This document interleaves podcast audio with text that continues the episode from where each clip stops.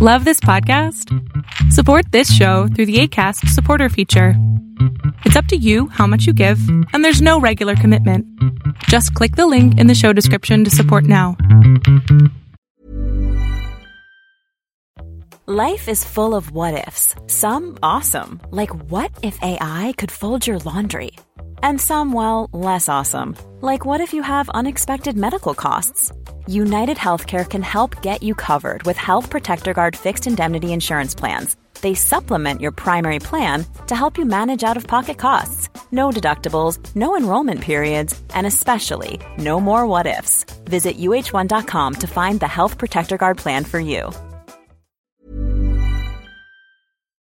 Hello out there, Angry Planet listeners. This is Matthew. Jason is on vacation.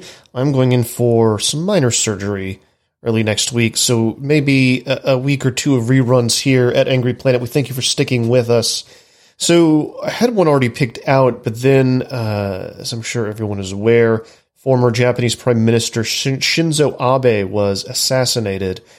And I thought maybe we should go back into the archives, go way, way, very deep into the Angry Planet archives, back to a time when we were called War College and we were operated by a little news outlet called Reuters. I don't know if any of you have been around listening that long, but but that's how much things have changed around here.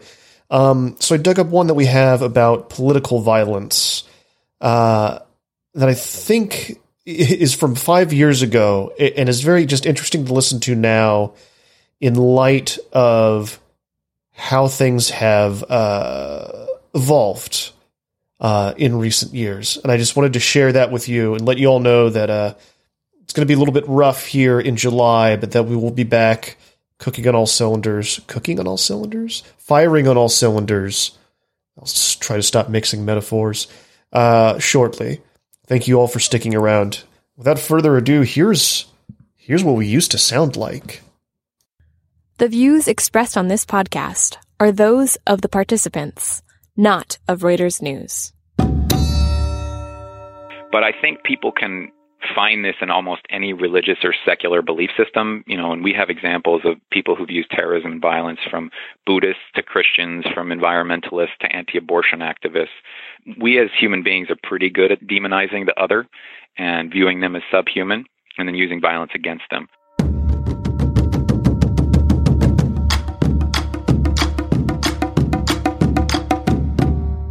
You're listening to Reuters War College, a discussion of the world in conflict, focusing on the stories behind the front lines.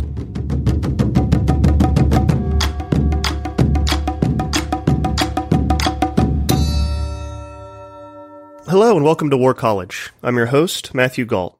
With me today is Joseph Young. Young is a professor at American University in Washington, D.C., and a contributing editor at the website Political Violence at a Glance. Joe, thank you so much for joining us. Thank you, Matthew. All right, so we're currently living in an era of renewed political violence, especially in America. Uh, left-wing Antifa groups set fires and smash windows, while right-wing militias plan to blow up apartment buildings. And on both sides, disaffected men turn to violence to solve problems.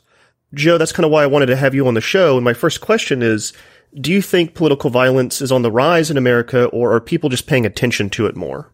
Yeah, so I think the first thing we have to take apart is that if we look at this differently between kind of long-term violence versus short-term violence, and in the long term, if we were looking at you know 100 years, violence has definitely been on the decline. There's no question about that. And there's a really great book by a guy named Steven Pinker uh, called "The Better Angels of Our Nature," which shows in all these different ways, all the different kinds of violence. We're talking homicides, interstate war, civil war. That violence is pretty much on this long-term decline. But I think we have seen a smaller upward blip recently. And I don't know we have a good handle on an answer to why we have these two empirical facts, kind of a long term decline as well as this short term upward blip. So I think I mean, my own view is that I think recently why we're seeing this this rise is I we we have a lot of political polarization, obviously, and we have some, I think, more vigorous mobilization than I've ever seen in my lifetime. And I think that combination is is destined for some uptick in, in violence. You know, and if we've like if we've looked at GTD data, which is the global terrorism data, and we compare the 1960s and 70s to today, I mean, we see a heck of a lot less violence, but we are trending in that direction. What do you mean by vigorous mobilization? I mean, we're seeing a lot of, you know, and, and, I'm on a college campus where we have really politically active students, but we're seeing a lot more students protesting, uh, arguing about, even amongst themselves, about events that they're unhappy with. After the election, for example, we had um, people burning the U.S. flag out in front of our campus. We had students fighting um, in ways that were much more intense than I've I've seen. So, what's the difference between now and the 1970s in terms of the violence? If this continue, if this trend continues to rise, at what point do we meet that level?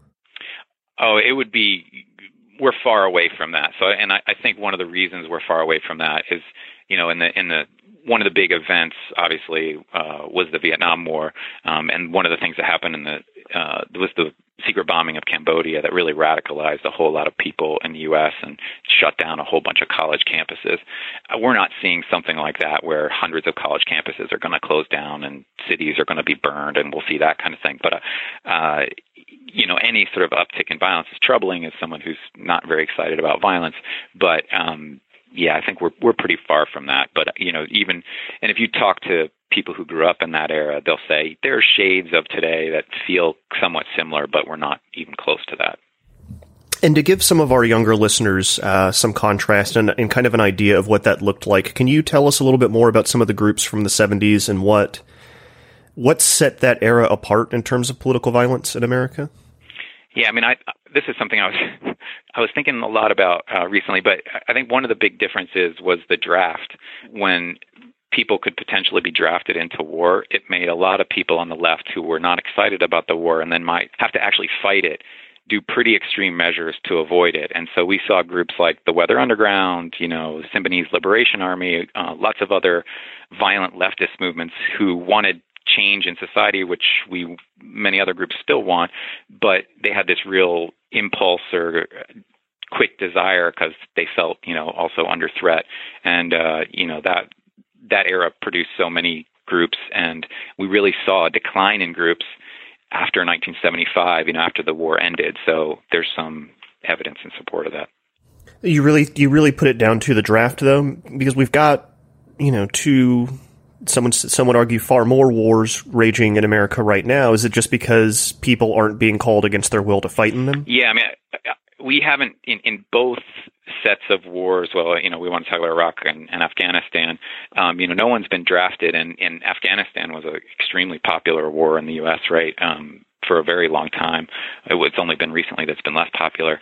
But I think because most Americans aren't directly affected by it, I mean, we're not, our kids aren't being, being sent there to fight it, there's a lot less interest in both how it's fought and whether we should stay engaged in it. I think you know people have war fatigue, but that's a lot different than how people felt in the 70s about the Vietnam War.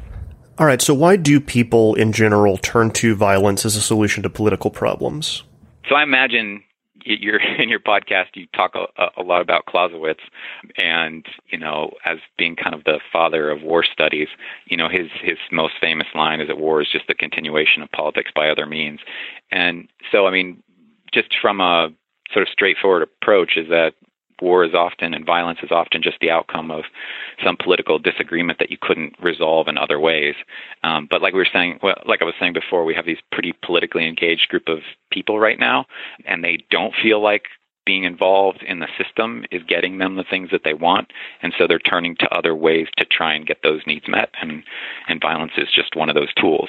Um, but you know there's also there's other non-systemic, non-violent ways groups go about that. We also see an uptick, I think, in um, non-violent resistance. Right, we've seen a lot of uh, mobilization against the Trump administration with the Women's March and the Science March and sort of these other um, pretty large-scale non-violent movements. So there's there's a lot of you know what what we academics call mobilization potential. I think right now in the United States, um, and hopefully more of that's geared toward the non-violent type and not the violent type. So it almost sounds as if Americans in general are becoming more political, and with an uptick in Americans becoming more engaged, some of them are going to invite, engage violently. Yeah, in a very, you know, kind of, if we're just thinking of you have more people, you have more likelihood of violence, right? Big countries are going to have more violence. So just from a straightforward, you have more people mobilized. There's going to be some portion of of them that are going to want to use violence, and and specifically in most movements, and even in the to go back to the 60s, you had a nonviolent student nonviolent organizations that were trying to fight against the Vietnam War and and were uh, uh, you know arguing in favor of sort of more Marxist principles, but there were groups within those nonviolent groups that became disaffected and decided that violence was the way to enact change and that the talking and the nonviolence wasn't working. So there's a potential, even in these nonviolent movements that we're seeing, of folks having coming to a similar conclusion that they're not making progress and that this is another alternative. Well, I'll, I'll ask you this: You're on a college campus. Do you see that kind of thing happening? As I know that it, it feels just as even for casual watchers of the news that the college campuses seem like odd places right now, right? Like, yeah. So what what what are you seeing on the as somebody that's kind of on the front line of that? I mean, one of the, I guess, exciting and difficult things about right now I mean, getting more voices involved in politics and having people mobilized on, in in a lot of ways is a wonderful thing. It's kind of a foundation of America thing, and so you know that that is a great thing to have young people wanting to be engaged in the process. And we're seeing, and our, our campus is is probably more intense than a lot of other ones, in that almost every student on this campus wants to be politically engaged. And so I think kind of as a blanket statement, that's a positive thing that people aren't going to just accept how things are and they want to challenge the powers that be. But I do worry because of the intensity of feelings that those are the same processes that lead people to get frustrated and eventually want to, to use another tool because their their mobilization isn't working. What role do you think the internet plays in leading people to violence? Um, I, I'm sort of a skeptic in this. I mean, there are some other folks who are much more who think it plays a, a pretty important role, but I see internet and cyber as just different means to mobilize folks, but but not necessarily all that different. I mean, I remember I grew up in the South, uh, and you know, I remember seeing zines that were kind of KKK oriented magazines that people just handed out, and so there was still this tool that was being used to try and recruit folks. It was just low tech, and so we're seeing a higher tech version of that, and it probably can, uh, you know, touch more people more quickly, but it still requires to get involved in a group some face to face contact and some personal uh, interactions. One of the cases recently that I think was really fascinating and really sheds a light on some of the lone wolf types is this Devon Arthurs case. Mm-hmm. Can you uh, tell our audience about that and kind of explain why it's important? Sure, absolutely. Yeah. I mean, the Devon Arthurs case is a pretty interesting one, uh, and you know he's this kid who grows up in Tampa, and he's posting kind of hateful far right things and hanging out with uh, neo-Nazi types, uh, and he then decides he he converts to uh, Islam, and he's still living with these fellows, and and uh, one of them or a couple of them, um, you know, sort of say things that are not appropriate to him or not uh, what he felt were insulting, and so he shot and killed two of them. Uh, and I think this case is pretty interesting for a couple of reasons. One, this is a young kid who's searching for identity and trying to explore and ultimately politically act. But also, I think that the second important thing is that extremism tends to breed counter extremism. And so, you know, you get uh, this kid who's toying around neo Nazi beliefs, and then suddenly kind of becomes much more radical uh, on the other side. Uh, and we can see an example of that too with Anders Breivik, the guy in uh, Norway who used violence against, um, you know, the, the kids on, at a camp in, in, in Oslo. Uh, and that was in, in response to what he saw as brutal jihadi violence. So it's this, you know, we're seeing an uptick in, in kind of the far right, especially in Europe, in response to some of the jihadi violence we're seeing. And I think this is a good example in the U.S. of a similar process. As someone that studies this stuff for a living, what aspects of it frighten you? What keeps you up at night? uh, you know, it's interesting. I mean, the first part that frightens me is I think the most terrifying thing is an unrestrained government. I mean, governments are much more efficient and effective at killing uh, and creating violence. And so, you know, if we're talking about Stalin or Hitler or Mao, uh, or even Pol Pot, who was responsible probably for killing about a quarter of Cambodia, those are really kind of worst case scenarios and the sorts of things that that really scare me. I mean, if we're, you know, I'm uh, watching the Syrian government barrel bomb their their citizens and use chemical weapons, Russian state violence in Chechnya or in Ukraine, Saudis bombing Yemen. I mean, those kinds of violence are on an or- order of magnitude much more intense uh, and because they have the legitimacy of the state behind them, we tend to talk about them less. So the the non-state actor violence that we're kind of talking about, I, I'm a I, I should just put my cards on the table and say I'm I'm against violence. Period. I'm not a big fan. I'm not a pacifist, but I I think there's always almost always a better way. But you know, states are much better at it than non-state actors. Why are we so much more afraid of these small non-state actors then? Um, I think that we feel like the state's job is to protect us from these things, and it seems like they're not able to. And the whole point of terrorism, especially, is to create that feeling that it could be you at any time. And, uh, you know, we probably, many of us have stories about people we knew who died in the 9 11 attacks, but your likelihood of dying in a terrorist attack is so small, right? It, you have a higher likelihood of dying in a lightning strike or um, in a car accident and all kinds of various uh, ways. But that seems like something that should be preventable and seems like our state should be able to protect us from it, and yet we all feel like it could happen to us. All right, Angry Planet listeners, we're going to pause there for a break. We will be right back after this. Life is full of awesome what ifs, and some not so much, like unexpected medical costs. That's why United Healthcare provides Health Protector Guard fixed indemnity insurance plans to supplement your primary plan and help manage out of pocket costs. Learn more at uh1.com. Many of us have those stubborn pounds that seem impossible to lose, no matter how good we eat or how hard we work out. My solution is PlushCare. PlushCare is a leading telehealth provider with doctors who are there for you day and night to partner with you in your weight loss journey. They can prescribe FDA-approved weight loss medications like Wegovy and Zepbound for those who qualify. Plus, they accept most insurance plans. To get started, visit plushcare.com slash weight loss. That's plushcare.com slash weight loss. Thank you for sticking around, Angry Planet listeners. This is Matthew. We are back on with a conversation from five years ago about the roots of political violence. Uh, so, Joe, just before the break, we were starting to get into one of, the things that I think is a really interesting uh, aspect of this stuff, and that's ideology. Uh, you were talking about Breivik and and Arthur. How important do you think ideology is in these events? Uh, you know, I look at the Portland attacker, Jeremy Joseph Christian, and depending on which people in the media you're listening to, he was a leftist or he was right wing. Like, what's going on? How important is this stuff? Well, I do think people need an ideology that supports dehumanizing another person to actually kill them because killing someone is a is a pretty complicated, difficult act. So you need a foundation or you need a reason to to do it. But I think people can find this in almost any religious or secular belief system. You know, and we have examples of people who've used terrorism and violence from Buddhists to Christians, from environmentalists to anti abortion activists. We as human beings are pretty good at demon- demonizing the other and viewing them as subhuman and then using violence against them. Uh, so I, I think ideology is important, but not a, a single ideology. You know, right now we're we're kind of fixated on Islam, but you know the far right in our country has also been engaged, and so that we saw Dylann Roof, and your I, I would definitely list uh, Christian in, in, that category. Um, we had a recent attack of a University of Maryland student under similar circumstances.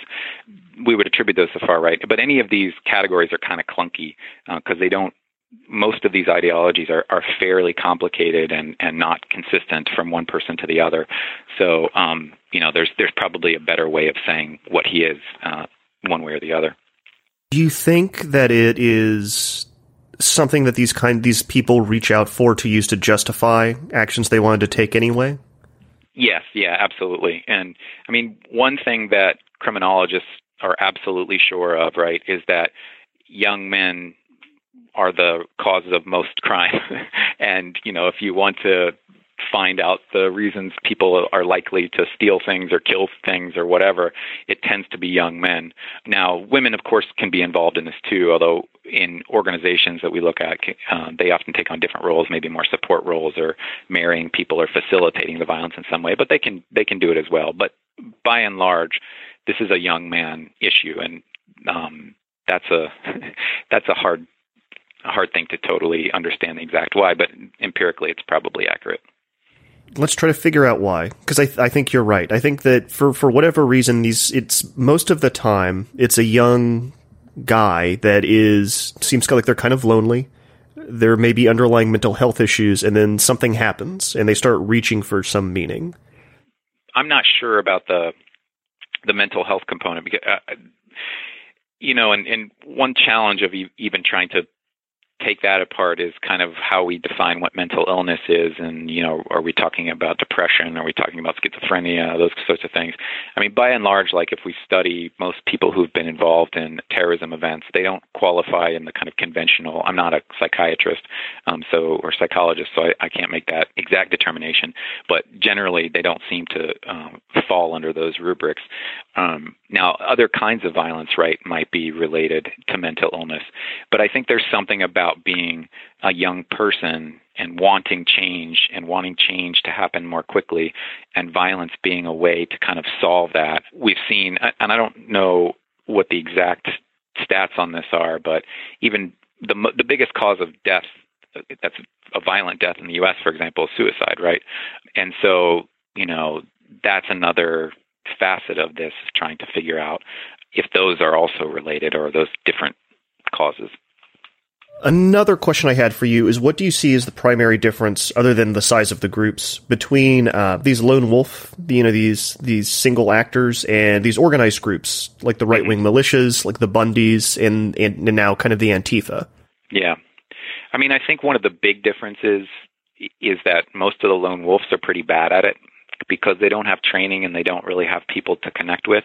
The lone wolves are the ones who tend to fail or, or not to be very successful in, in doing what they want to do. Now, along with that, they're also the most difficult to actually disrupt.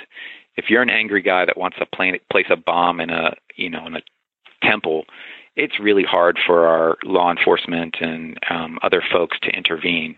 Um, but the good news is you probably stink at it. Where when you know the groups that we've seen develop in the U.S. and abroad, they're much more or- organized. They do a better job training. They produce better bombs. But we are much better at getting inside their organization and understanding what their plots are and trying to disrupt them before they occur.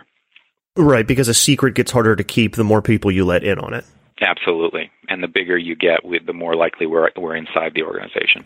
So people like Breivik, who was, I think, yeah. by his own definition, wildly successful, are atypical. They are, and and and this is a something that Americans don't want to hear, and law enforcement doesn't want to hear. But it might be the price of operating in a free and open society. I'm not sure there's a way to ever get rid of the Breiviks of the world. Getting rid of the groups is is much, I think, more straightforward. But an individual who wants to commit violence and isn't really talking to other folks about it uh, and just planning on their own, I, I don't, short of you know being a Saudi Arabia like police state, I don't see how we effectively end that 100% of the time. All right. Are you following what's happening at Evergreen College in Washington? A little bit. Uh, what What do you think of these these student groups patrolling campus with bats? Yeah, I'm I'm not a fan of vigilantism um, for lots of reasons. Um, we we actually saw this in Maryland too, and uh, at Towson, uh, you know, a group of white students were patrolling, looking to protect other white students, and you know that is just a, a recipe for violence. Um, and and again, going back to the point about this counter extremism, um, Oregon has been one of the hotbeds of far right activity, and so you know this in conjunction potentially with more radicalized leftist groups is, is I think, a dangerous mix. You think there's going to be, maybe not at Evergreen College, but some kind of showdown? I don't know, but I, I do see the likelihood that we'll see violence from each side. And I think it, especially Oregon, may be uh, a good place to talk about this a little bit, which is, you know, we as a society need to be really supportive of having differing views and, and debating things and even allowing unpopular views and uncomfortable conversations. What we can't accept is violence. And so, you know, the some of the things that have gone on on, the kind of pretty far left campuses where they've, you know, shut down discussions, uh, I'm I'm really quite scared about because I think when you shove those conversations underground, they just fester. And those we need to have much more open dialogue, even even on among unpopular views. Right, those things boil to the surface. Yeah. What effect, if any, do you think uh, U.S. President Donald Trump has had on the way we're conducting political conversations in this country? And is any of the violence not? He's not responsible for it, but has he kind of cleared a path? Does that make sense? The people on the left would say he's had a ton of an impact. We've seen rises in hate crimes, and you know we see all this sort of hateful speech. Um, and the people on the right would say he's not. He has no impact on these things. It's totally unrelated. Um, and I, I guess I would say somewhere in, bet- in between, but more. You know, I think the president represents, in some ways, some of the repression, I think, of, of some of these unpopular views, and now they're coming to the fore. And so there have been, been several cases, right, in the U.S. where people have been involved in, in, you know, antagonism, hate crime, whatever, who say, hey, now this is Donald Trump's America and I can do these things. You know, in, in my own research, we look at why some people support torture in the U.S. and what the factors that lead them to be more supportive or less supportive of torture. And one of the things we found, um, we showed them different violent uh, ways that one might reduce the likelihood of torture and whether violence was successful at reducing torture, tor- um, was successful at reducing terrorism. And um, we found that however we depicted violence, it always tended to make people want to respond with violence. And so I think when the president or when anyone else talks about there's a violent event, we have these radical jihadis. I think what it does for people is it primes them that the proper response is some kind of violent action. Um, and there, there was actually research that Google did internally, which the president, um, President Obama, tried to figure out post these kinds of terrorist attacks. What's the way that we can kind of reduce violence and, and counter violence? And one of the things they found, which I think is consistent with some of the research we did, is that him just bringing up the attack or talking about you know how this is an awful thing, it actually increased. And the way Google does it is look at Google searches. Um, but it increased Google searches on sort of hateful things related to Muslims. The thing that he they found actually worked was when he portrayed Muslims as normal Americans, doctors, firefighters, that sort of took people away from thinking about violence and then linking that to to these groups. And so I think you know ultimately it would be amazing if we had a smarter response to this. We don't, you know, if we weren't tweeting, "Hey, this is the kind of violence I'm talking about," but rather sort of discussed how we as America have a kind of problem with this, and all of us are decent folks. Let's think about ways we can um, respond to this in, in smarter, safe ways. Joe Young, thank you so much for joining us on War College.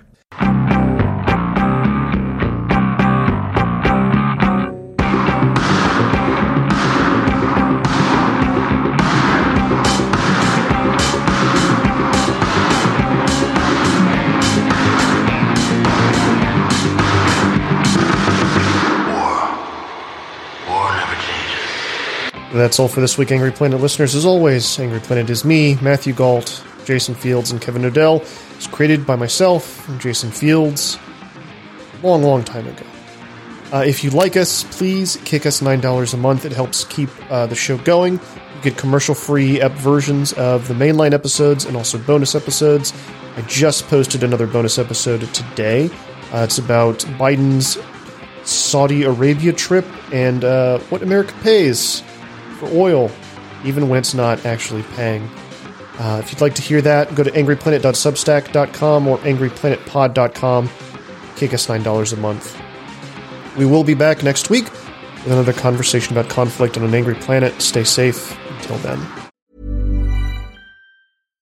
Hi, I'm Daniel, founder of Pretty Litter. Cats and cat owners deserve better than any old fashioned litter. That's why I teamed up with scientists and veterinarians to create Pretty Litter. Its innovative crystal formula has superior odor control and weighs up to 80% less than clay litter. Pretty Litter even monitors health by changing colors to help detect early signs of potential illness. It's the world's smartest kitty litter. Go to prettylitter.com and use code ACAST for 20% off your first order and a free cat toy. Terms and conditions apply. See site for details.